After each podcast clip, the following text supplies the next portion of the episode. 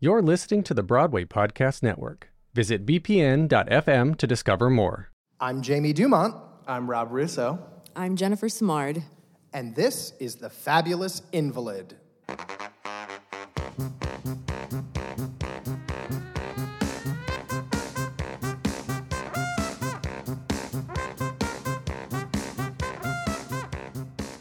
Welcome to our second episode. Before we dig in, talk about what's going on, and get to our interview, I think we've got some news to share. You've probably noticed that our fabulous co host, Leslie Kritzer, is not here today. She is down in Washington, D.C., working on Beetlejuice, which is coming to the Winter Garden Theater in spring, right? Spring. I don't think they've announced the start date of previews, but it opens right They've before announced the, the theater, Tony right? deadline. Yes. Oh. It's, it's, they have done that. Yes, yes. It opens in late April at the Winter Garden. And I just have to say that we were all at Joe's Pub just a couple of weeks ago. No, a week ago. A week ago. week. A week Yeah. ago tonight, actually. It was last Monday. it's the one week anniversary. Uh, Where she did her one woman show, Happy anniversary, Leslie. Burn It to the Ground. Burn it to Yeah. the ground. Yes. It was great. We had so much fun. Oh my God. So She's funny. a comedian to the hilt.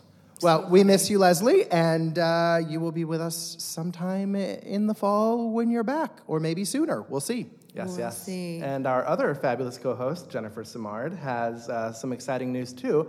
Jennifer is now ba- uh, now back on Broadway in Mean Girls. Yay! I'm so happy there, you guys. I Are you a mean girl? No, No, not your I tongue. know you're not. Oh my goodness, no. Well, Jennifer, angel. your- I'm an angel. And your your your track is as all of the female adults in the show. Correct. I am Mrs. Heron, Ms. Norbury, and Mrs. George, and those roles were originated in the film by Ana Gasteyer, Tina Fey, and Amy Poehler. And it is my privilege to sink my teeth into them. I'm having so much fun. And it's really back to my roots because I, I used to play many characters off Broadway in a it feels like a zillion different off Broadway shows. So it's really quite fun to Those go. Those are big shoes to fill, and you can fill them. Aw, that's really cool. And a lot of wigs too. right? Oh, a lot of wigs. A lot of wig yeah. changes. I love it though. It's so much fun. It's like now I'm a blonde, and let's see what that feels like. Well, for a while. speaking of, Yeah. Mm-hmm. of, of wig changes and personality changes, um, you also have uh, a, a wonderful cabaret show that you did. You premiered a couple weeks ago I called did. Stigma. Yes, I did, and you were there, and I thank you for Yes. coming. Oh, it was so, so much fun. I wasn't there because I don't really like you very much. No, I know. Well, you are a mean girl, so oh, yeah, that's actually true. So no, I was I was dealing with a, a thing. I know you were. Well, what's great about your cabaret show is that we get to see a different side of you. You know, because Yeah. we do know the you know the, the the kooky character actress, but getting to see you know some more serious and personal um, work uh, was was really Oh, thank you. Yeah, incredible, it was a yeah. darker side. I'm much more abo- I in my personal life. I'm much more interested in going to the bottom of the pool and not swimming on the surface. And um, I don't even know if this really feels like a cabaret show to me. I don't know. To you, it felt it's more like performance art meets cabaret. Totally, Um, totally. And I hope there's we succeeded in creating an arc for people to relate to. Yes. Even though it's stories, storytelling about my life. And I'm Mm-hmm. so glad you're there. And we're we're gonna. I'm lucky enough that they invited us back. So. Yeah. We're going to reprise it two more times on um, November 5th and December 17th. that's great. So listeners out there, get your tickets. Yeah, how do I get my tickets? Is there a website? Go to the Green Room 42 website, and there are links there, linky loos, little linky love, the Green Room 42. Uh, Fabulous. and uh, you, I can hook you up there, and I appreciate it. Thank you. I'm. I'm really proud of it. Thank you very much. Yeah. Alrighty, let's get to our show. Let's get to our show.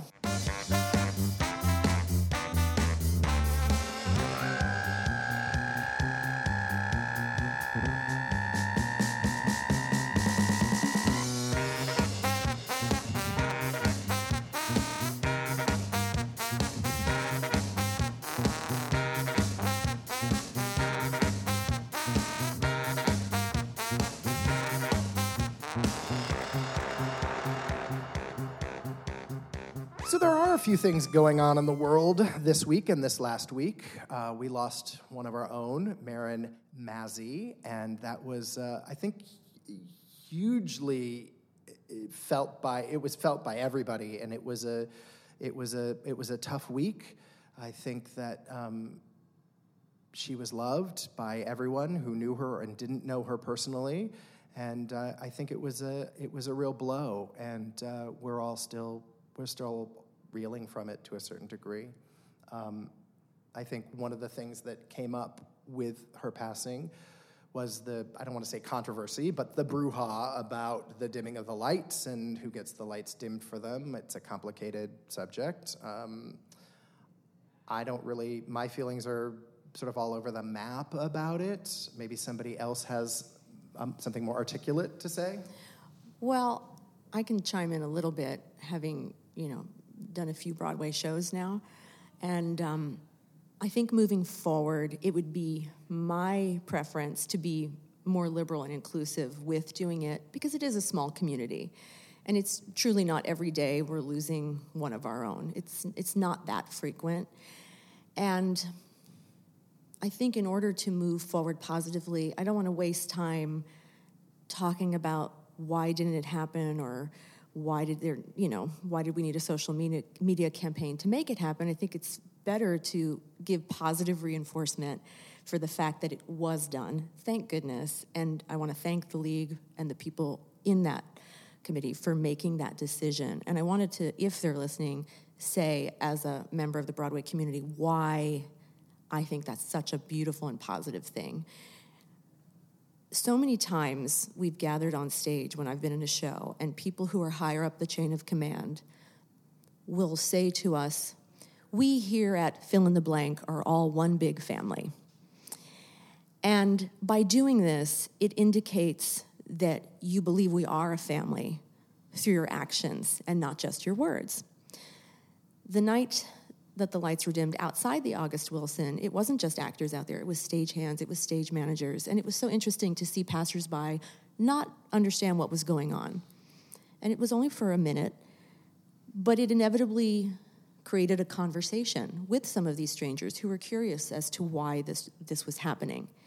And that's a beautiful thing for the theaters and theater owners to know that these people were moved. It indicated our shared humanity. And they, to a person, thought it was such a beautiful thing that we on Broadway do this. And I personally like to think of Broadway as a, as a ship on the ocean. And what it shows is that whether you're an admiral or a captain or you know a, a, petty officer or just a seaman that you you have value that you matter and that is good for morale and therefore it is good for your work product because everyone goes back into the theater to do their eight shows a week 6 days a week which is really hard everyone when you have one day off a week and you don't live residually, you live by wages, it's really hard. So things like this bond us down to our soul. And it's not done for everyone. And I, I just want to take a moment to honor Jeff Loeffelholz. I hope I'm saying his name correctly. I didn't know him individually, but he's the gentleman who was at Chicago for approximately 20 years and unfortunately committed suicide which is a topic near and dear to my heart. And um, that was in June, you know. And so I, I just think it's important, um, whether you're famous or not famous, to um, to realize that being aboard this ship for any period of time like that is quite something. And I'm I'm for all I'm for doing it as often as possible. Well, what if they? So I, I think one of the things that people don't fully understand is is exactly how that decision gets made is in terms of who gets the lights dimmed and who doesn't. And Rob is actually going to address this a little bit later in the segment, just in terms of the whole history of the dimming of the lights. But my question is would it be something that could be more inclusive in terms of that decision making process? Like, what if there was a committee that included members of the acting community, the stagehands, whatever that whatever that looks like? There could be a broader group that votes on this and hears arguments pro and con. I guess they would be mostly pro in terms yeah. of dimming the lights. I guess it's a wonderful idea what you're suggesting. I think my only fear is having gone through grief myself. I think the last thing you want as a family member or friend is when you're already grieving is to have your loved one's CV put up for debate because it almost feels like a loss a second time. Do you know what I mean? Yeah, yeah. There's like, a tension here between um, an, an, urging for transparency, which I think is very much the you know zeitgeist that we live in, and and people, especially with with the evolving fan culture on Broadway, where people, and because of social media, where, where people, audience members, fans, feel so much closer to performers than they probably ever have. And, and so when someone like Marin does pass away, it, it feels personal because people form these connections uh, and are able to, given, given technology. Um, and, and, and at the same time, there is the concern for you know, turning this into a circus uh, where everyone's sort of lobbying and jockeying for this honor when it should be something that, that is private, that is you know, special to the community. And, and what I love, and you know, what you touched on in your, um, when you were talking just now, is, is that um, there's, there's a sense of celebrity on Broadway that I think is different from what others outside of, our, of this community might think of as celebrity. And someone like Marin, um, certainly to people who are in the theater world, she's a goddess. I mean, she is one of the legends. Um, but you step outside of our, our community, and she's not on, on everyone's lips. She's not someone that, that most Americans could pick out of a police line. And yet, you know, she is so special and dear to us. And so I, I think the, the concern about making it too much of a public process is that it sort of degrades the ceremony itself. There was a time our happiness seemed never ending. I was so sure that where we were heading was right. Life was a road so certain and straight and unbending. Our little road with never a crossroad in sight. Back in the days when we spoke in civilized voices, women in white and sturdy young men at the oar. Back in the days when I let you make all my choices.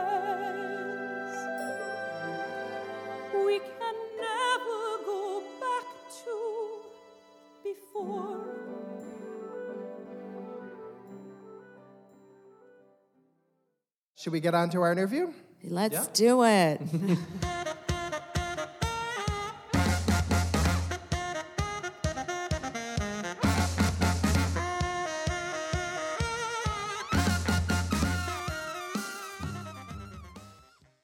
I am so thrilled to introduce our second guest. And on a personal note, I've known this wonderful, beautiful lady for 20 years. Isn't that and crazy? Crazy. But and most recently, my beautiful and wonderful colleague at Hello Dolly on Broadway. I'm so thrilled to introduce you all to two-time Tony Award winner, Emmy Award winner, and fellow college dropout, Yeah. Donna Murphy. oh boy. There are I am so college proud. dropouts. I'm say, okay, I'm, in, I'm in great company. Yes, yes.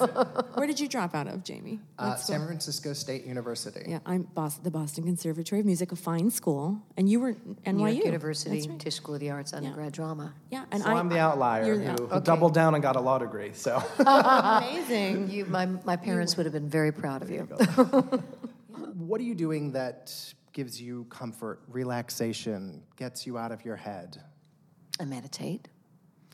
Um, I, I, I right now I need guided meditation because it's really at least as a starting point, um, and then I will, I can be on my own. But that's greatly helpful. Are you new to meditation or have you been doing it for a long Um, time? I've done it on and off. Um, I, I did it pretty consistently back in the late '90s, and truthfully, I was I was researching a part that I was playing um, for a Star Trek movie, and I was playing this, you know, very evolved, enlightened woman who was You were so good.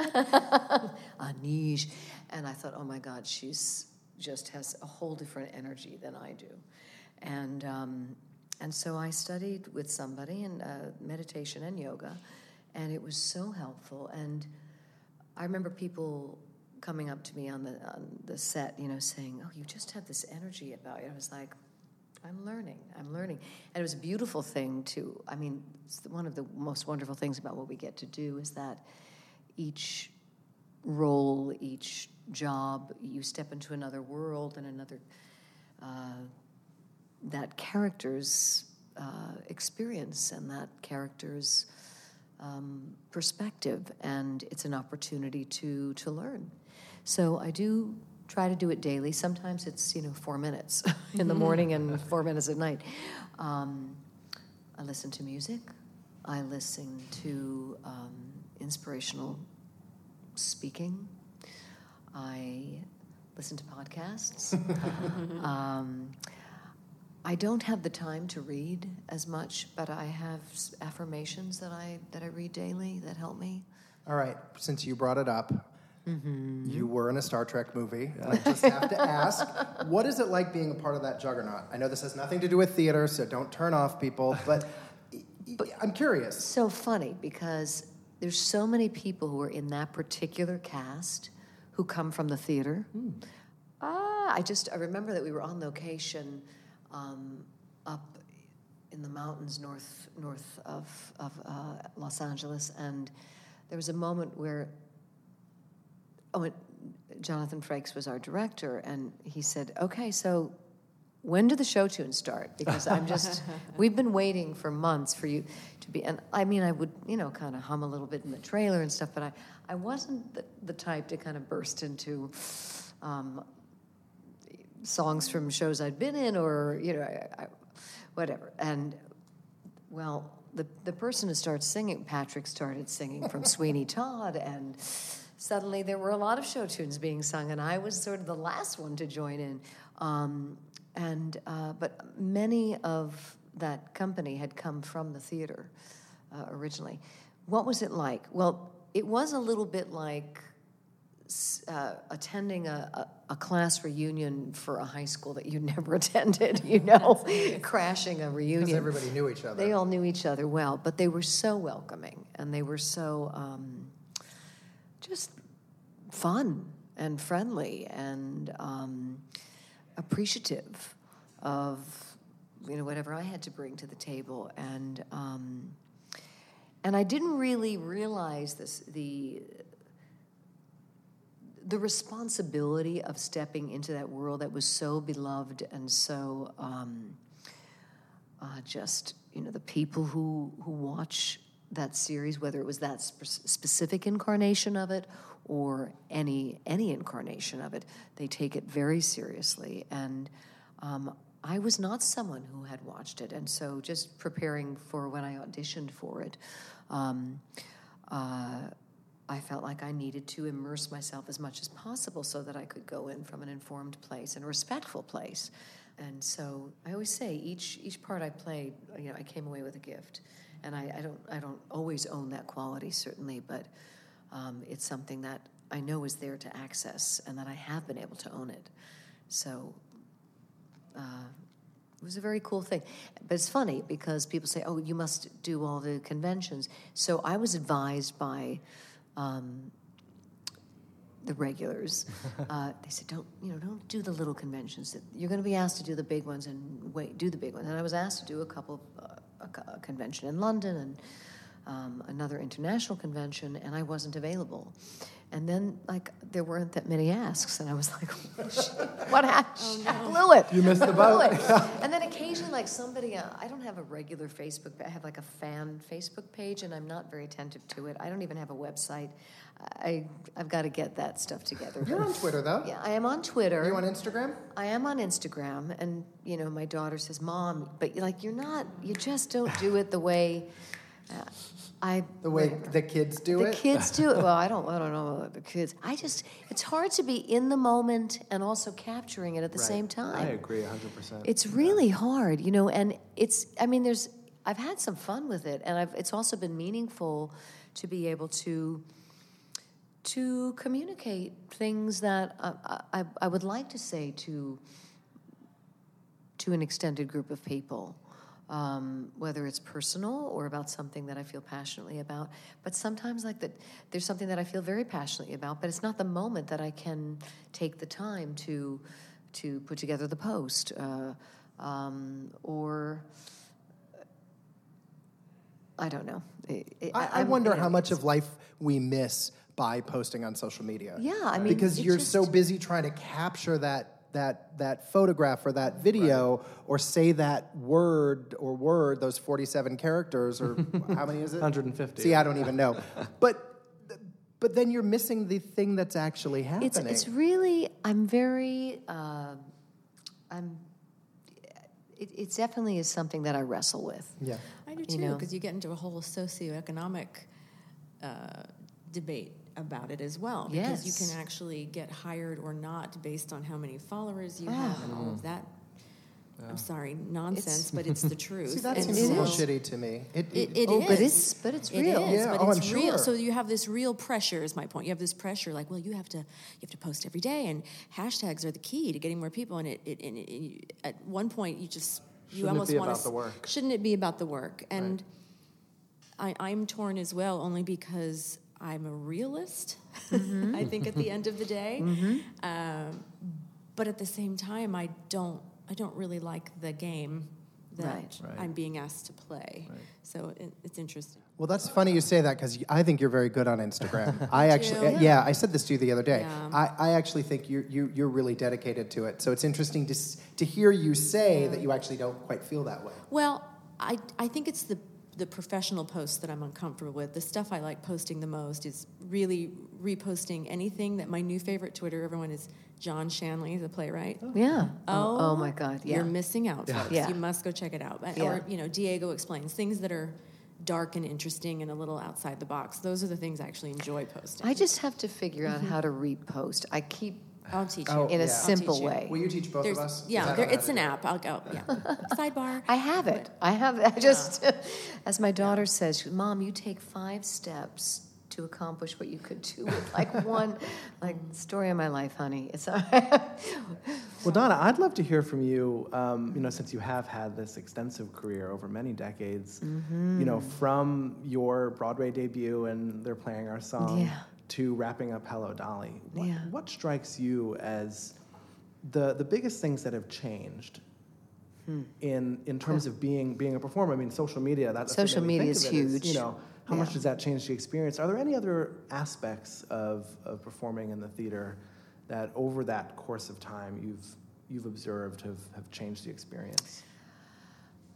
It's interesting. Um, I came in, you know, I was at NYU and I went to an open call and I got a Broadway show, and I, I really didn't know anything about the business. I didn't know people in the business. Um, I didn't have an agent. I had I had been going to other open calls, so cutting classes to go to some open calls because I in certain ways. I also you were speaking earlier. I don't know if we were actually on mic. I think we were not yet um, about being you know four going on 40 and i i was the oldest of seven um, and i grew up fast. And I, I, I always joke that i always knew there was somebody younger cuter and needier than me. So i better get over it. And and i was lucky because there were a lot of things that i was really interested in that drew me to um, uh, getting involved in in them, those matters and at school uh, both in the arts and academically. And uh, so I had things that I loved, and I just wanted to know more and more and more and more about them. And, and I loved being treated like a grown up. Point being that while I was at NYU, I was very pragmatic. I, I had this plan. I thought I'm going to go to uh, I'm going to study at NYU, as it turned out, and I get I get my education, and then I will hopefully have a nice bedrock of of, of um, technique, um, and uh, then I'll give myself five years. And if I'm not making a living in living in the business or a living in the business, um, as I was about to say, um, then I'll find something else to do. And there are many things I'm interested in in this world, even though I'd known since the time I was probably three or four that acting and singing and creating stories and being a part of telling stories was what I wanted to try to do with my life and what I was doing throughout my school years. I'm sorry it's not worked out for you. You know, Did you have a plan B? um, well, I've had several plan Bs after I realized that that little pragmatic vision was not the way it worked. you know, first of all, so I got a job and it was on Broadway, and I thought, oh, well, I did it. That's it. You know, I, things are kind of taken care of themselves. And I was doing that show, and it, it was wonderful. I was an understudy, but I was like, oh, okay, so I'm not really there doing it, but I watched. I got to learn so much just watching. Did you and go then, on? I went on a lot. Yeah, I went on for well, but it was uh, three people in the ensemble. Voices of Sonia Walsk, Walsk were the Oh, female chorus. Yeah, and then I did get to when um, the first actress of that group that left was Debbie Shapiro, now Debbie Gravitte, um, and she left to do a new show, and I was uh, asked to replace her. So that was great. Um, but you know, when I was in school, I wasn't studying musical theater. I was studying uh, the undergrad drama department with Stella Adler, and I loved to sing. And I had a job as a singing waitress my sophomore year, uh, singing with like a trio, singing standards. I remember them saying, "What's your key?" And I was like, "What's my key? What does that?" I feel like I'm an old Can we movie. go to the Stardust Diner and just recreate that? Like, I want you to like be at my table singing me a song. Are you kidding? Although I was Can at? Barbara's Steak Row. out. Where was it? It was What? like some uh, restaurant that I don't know how long it, it A was. a place singing called- steakhouse? It was. It was like the 70s? Yeah, it was the 70s. Right? It was a re- it was it was the late seventies. It was not like on roller skates and like singing show tunes. No, it was like there was a trio, and it was kind of a dark and cool medium rare. And I read You're singing about the, the meat. It's like medium rare. yeah, yeah. Oh gosh. Manhattan straight up. just would love to go. exactly. But oh, I Oh, would, God, wouldn't that be I- great if you no, sang all your Sang the orders? But that would have been much But more. wouldn't- That's a I would restaurant I just, think I, have this image. I'd love to go surprise some theater fans at a singing restaurant, and there in comes Donna Murphy with your potatoes and hash, and just, I'm going to sing a little show tune for you. That was my so second great. singing waitress job, actually. I'm remembering that. The North Shore Music Theater, which still exists up in Beverly, Massachusetts.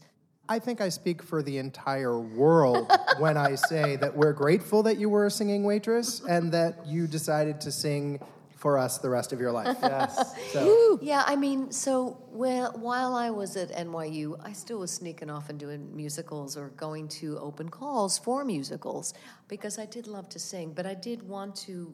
uh, Truth was, you know what? I was on the wait list for Carnegie Mellon for musical theater. I got a full scholarship for their drama department, waitlisted for musical theater, and my second choice was NYU and to study with Stella Adler. And so I went, all right, then that's what I meant to do.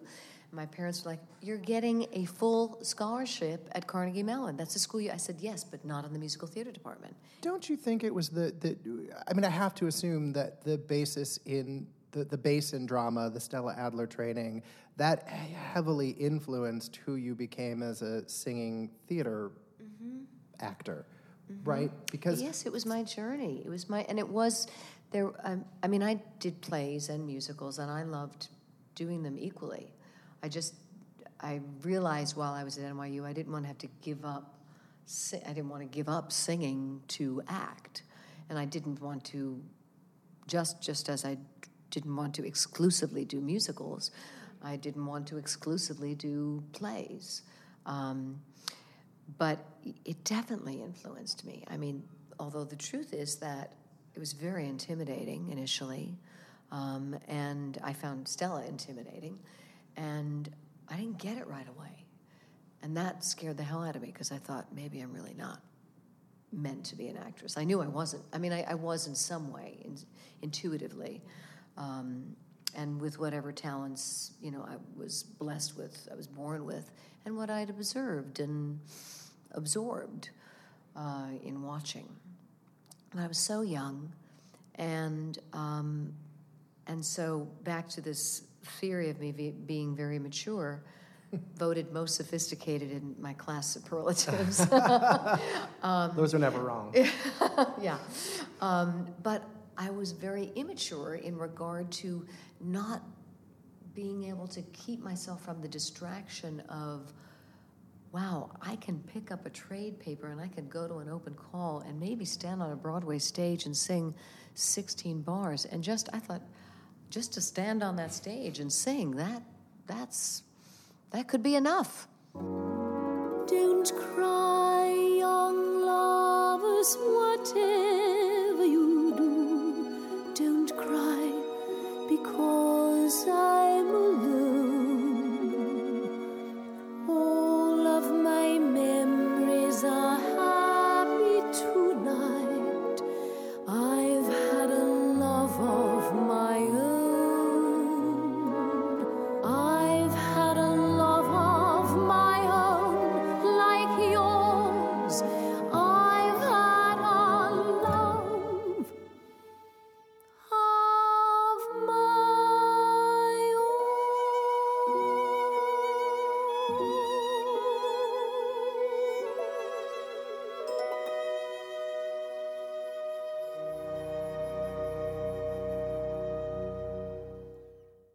About how much time you spend at home. Does your home really make you feel great? If not, it's time to change it. Now picture yourself coming home, seeing beautiful new furniture from Jordan's. Eating out or a vacation, those things just come and go. But walking into your room and loving what you see, you'll enjoy that every day. Right now, come to Jordan's Furniture and get 15% off everything or get up to 60 months with no interest. Call 1 866 245 4722 for financing details. Restrictions apply, subject to credit approval. Think about how much time you spend at home. Does your home really make you feel great? If not, it's time to change it. Now picture yourself coming home, seeing beautiful new furniture from Jordan's. Eating out or a vacation, those things just come and go. But walking into your room and loving what you see, you'll enjoy that every day. Right now, come to Jordan's Furniture and get 15% off everything or get up to 60 months with no interest. Call 1 866 245 4722 for financing details. Restrictions apply, subject to credit approval. You asked me how things have changed. I mean, the thing is that I came in knowing so little. And and what I learned is that I learned quickly that it was great to be in a Broadway show, but I wanted to play parts and I wanted to keep growing. And so I left They're Playing Our Song and I had a tiny, tiny part in a new musical that was at the Goodspeed Opera House and was in the ensemble but had a writer for a small part. And so that to me was, you know, a step forward. And my parents were like, You're what?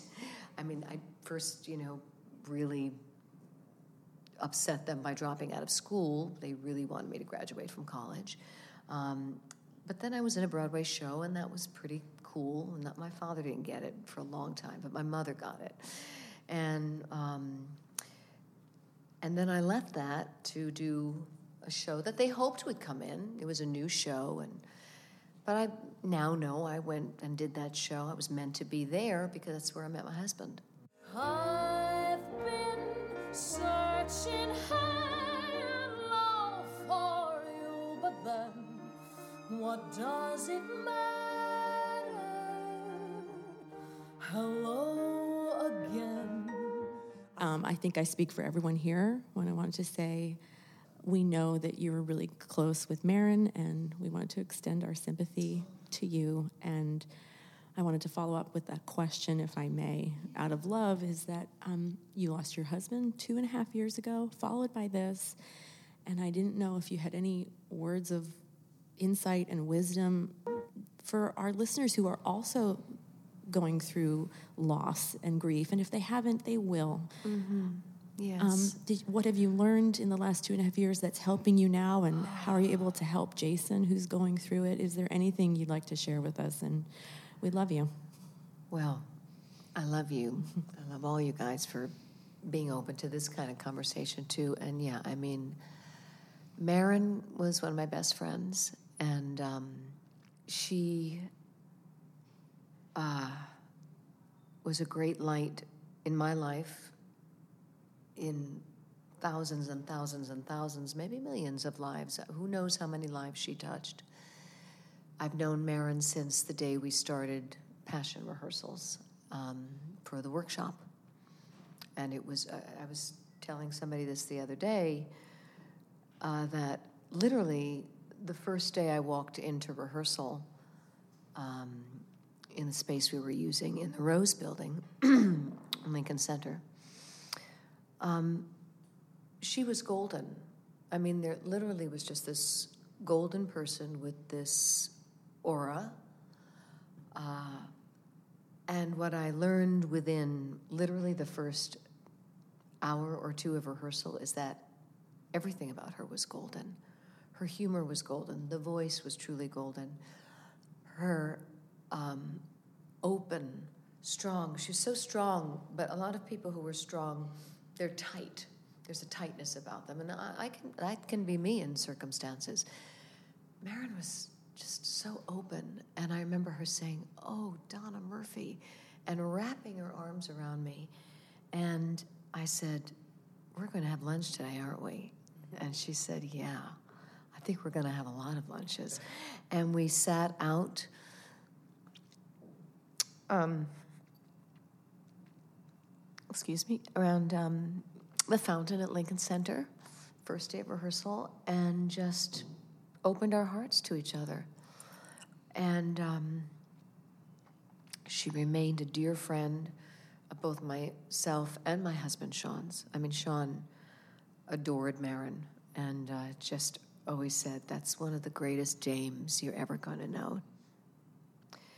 There's no straight line process through grief, it's not linear. It's you think you have turned a certain corner in it, and then it it's, it sneaks up on you. And it's not always uh, harsh and brutal. It can be a very small moment of just recognizing that something that you shared with that person that you you took for granted. There were small moments. Um, they come up all the time for me in regard to Shawn, my late husband, because we shared our lives for 36 years. So, um, I mean, as partners in the same, sp- not the same space, but uh, different spaces, but sharing those different spaces physically and living together. Um, so, you know, the things you share when you're flossing and washing the mm-hmm. dishes, whether it's about what happened in rehearsal that day.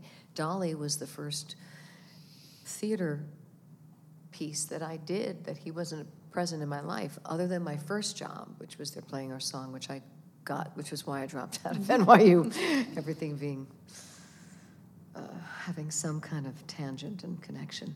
But then the next show I did was the show I met Shawn on, a show called Zapata at the Goodspeed Opera House, which is another story and a half. Um, so I've always had him. We bounced, you know, our our experiences as artists um, off of one another, and not that I don't continue to do that, but I'll I'll never forget the process during the process of Dolly, which was very, you know, different from anything I'd ever experienced.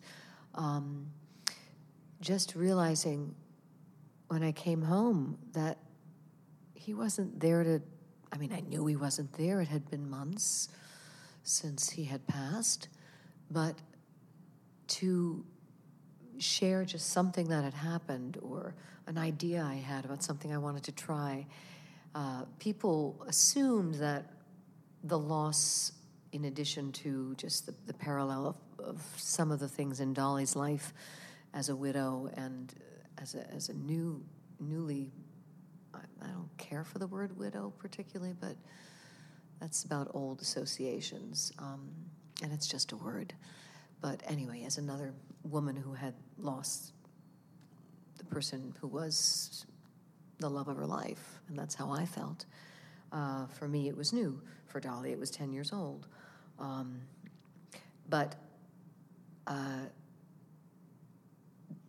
I had friends who would say, yeah, well, I'm sure that you and Shawn like you know ran material together, ran scenes. And I said, sometimes when we were cramming for auditions, we had to put ourselves on tape for things. But no, I didn't. He wasn't my acting coach. You know, it wasn't. Um, it wasn't Pygmalion. It wasn't. It wasn't A Star Is Born. It wasn't.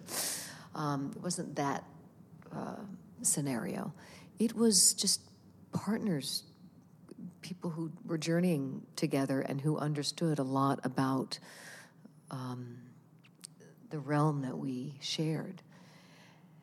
So there was this added realm when our beloved friend Marin was diagnosed, and she was, boy, she just took it on with such courage and grace. Marin went through so many things during the God, I, two and a half years that she was journeying with cancer and living with cancer that you know my breath would hold thinking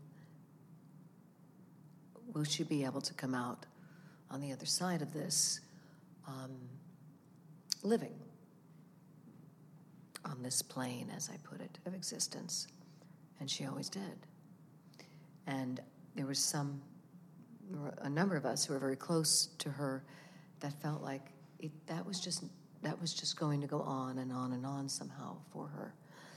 And spiritually, she had she did not want to leave, but I think she was open to whatever the journey was meant to be. She did not want to leave what she was leaving behind. You know, she was open to what might be ahead, unknown. She was enlightened. And she shared that with my husband. She shared it with me. And I have to say, for me, a new friend articulated this the other night unexpectedly for me when he said, There must be another level of letting go of, of Shawn as well as Marin at this time because of that connection. And another it just our lives were connected and certainly my relationship with Marin was its own relationship and Shawn's relationship with Marin was its own. But the interwoven nature of our lives did make uh, her passing deeply personal um, and yet, the light and the love that the community, which is, of course, what you were asking me about to begin with, and I kind of went off here. Um, she, there's not a person that I know who has worked or met Marin who wasn't struck with her love, her generosity, her humor, that just magnitude of talent, which just grew and grew and grew, and the way that she embraced everything. And so that brings me joy. And, um, and she inspired me from the day I met her, and it only grew. It only grew. And Marin gave so many of us so many different elements of her grace and light and love and talent and hope. And she's still doing it, you know. Um, so uh, I, I hear her, I feel her, and I know Jason does. Um, and I know that Jason has felt he too the, the love from the community has been remarkable. I've never seen anything quite like it. And, you know, we've, we've lost too many, too young. We were talking about that earlier. It really felt overwhelming to a lot of people, and it was a, it was hugely impactful. Her passing, and I I think that was felt by people who knew her really well, like you did, and people who didn't know her at all, but knew her talent and mm-hmm. her and her work. And I, I honestly, I can't remember um, something that's impacted us quite like this in the theater community. I don't know how I let you so far inside my mind, but there you are, and there you stay. How could I ever wish you away? I see now I was blind. And should you die tomorrow, another thing I see. Your love will live in me. I think it's always beneficial to talk about these kinds of things because I think it helps the person grieving, but I think it helps people that may not even know they are going to need these words someday. That's right. Because you will. Living in the now, being grateful for the now, it's all we know. It's all we really know is what's happening in this moment. We know what's happened in the past, that's true, but in terms of we can look forward to we can look forward to things, we can you know, have uh, desires and, and uh, ambitions and plans, but all we know is this. Those of us sitting in this room mm-hmm. with this beautiful piece of avocado toast and, and the most wonderful cup Thank of green Jamie. tea I've ever had in my I, life. I, I, I, Thank I- you, Jamie. I, You know, we I mentioned. question that. No, we, we mentioned this to our listeners last week that Jamie he provides snacks, and we can't wait for the snack every week. No, and that we're having this conversation because of where we are now. Well, thank you for dropping out of college. thank you for, for, for gracing us today. Oh, my with, pleasure, With your beautiful thoughts and, uh, and your power. And, uh, and thank you for, uh, for, golly, for just being you. Oh, shucks. well, thanks for tolerating my um, many tangents. My hashtag is tangent queen. Oh, well, I I mean, it's not officially so, but uh, I think it should be. Darmia, Darmia wants you to put that on every Instagram post. Mom, get on it. that's a good stage name, too. So, Hashtag tangent. Tangent Queen. queen. yeah. I'm also always looking for people's book titles. Like, what would be, what would be the title of your book, right? So maybe it's maybe yours is Tangent Queen. It could be tangent queen. Oh, no, I- oh, How about beautiful deep soul? How about that? Ah, love you, Donna. love you. Love you too. Thank you, guys. Thank you.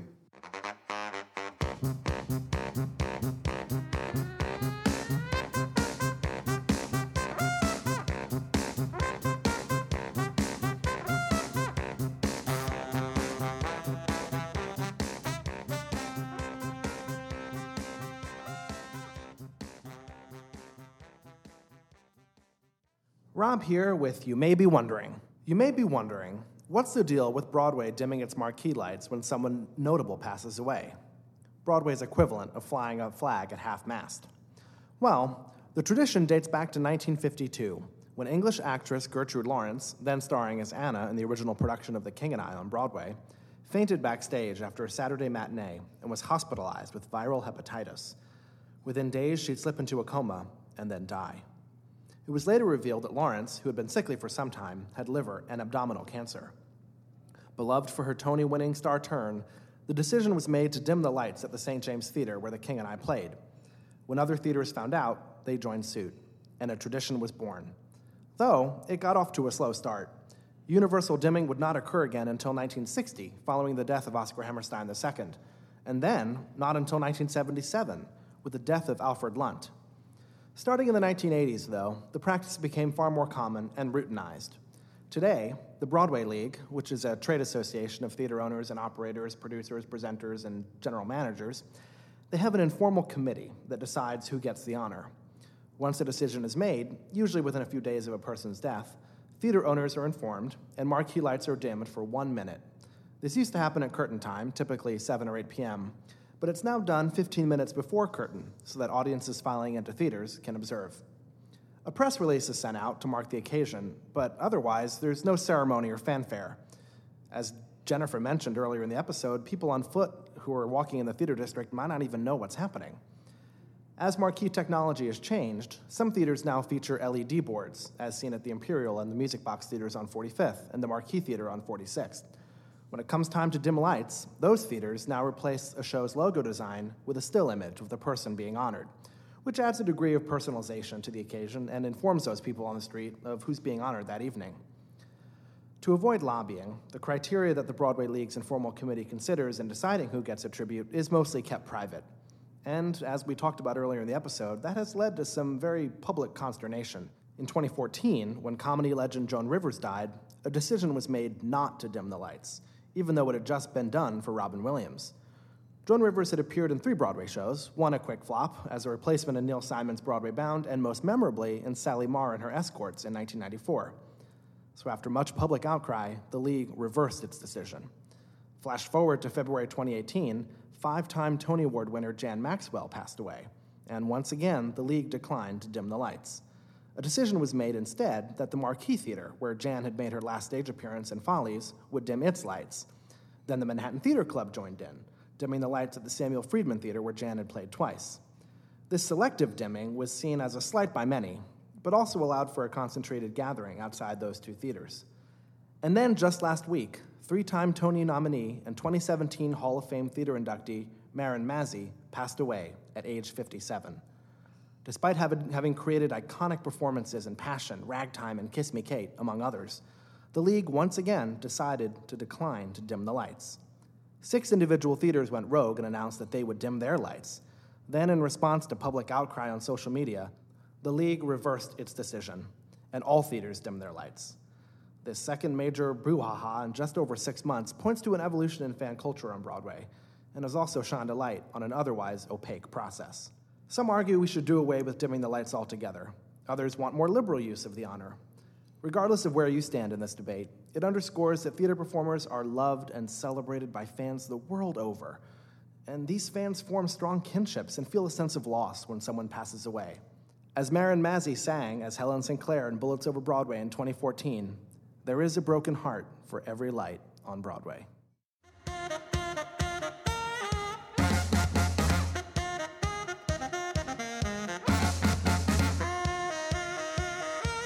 Jamie here. That's our show. Thanks for listening. The Fabulous Invalid is a production of O&M Etc.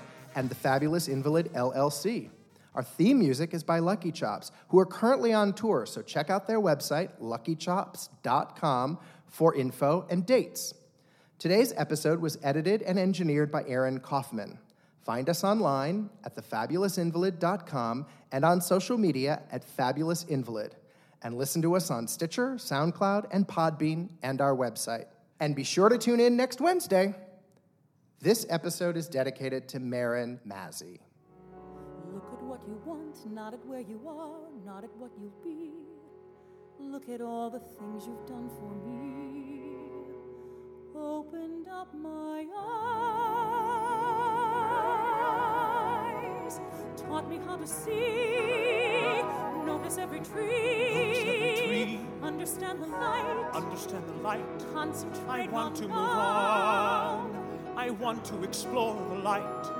I want to know how to get through, through to something new, something of my own.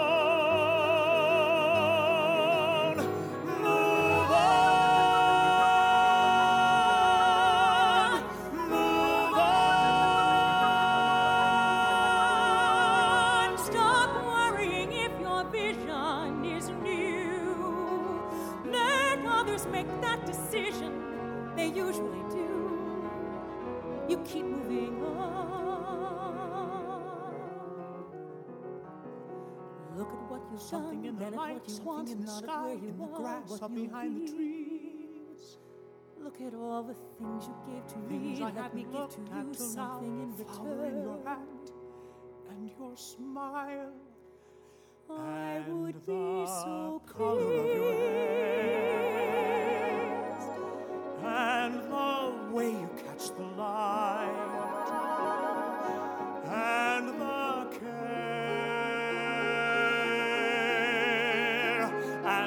and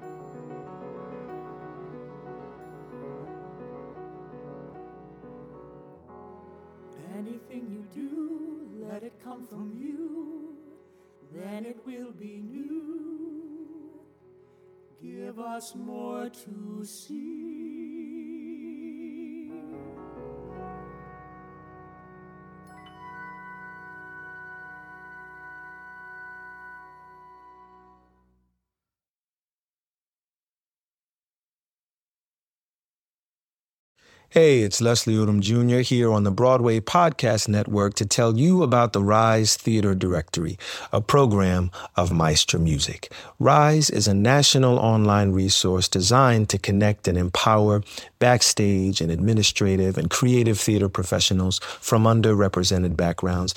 If you work or aspire to work in the theater community, this can help you find your next project. And if you hire theater professionals, search the Rise Theater Directory to find your next team. Create your profile now and get more information by visiting risetheatre.org. That's theater with an R E R I S E T H E A T R E dot org because only together we rise.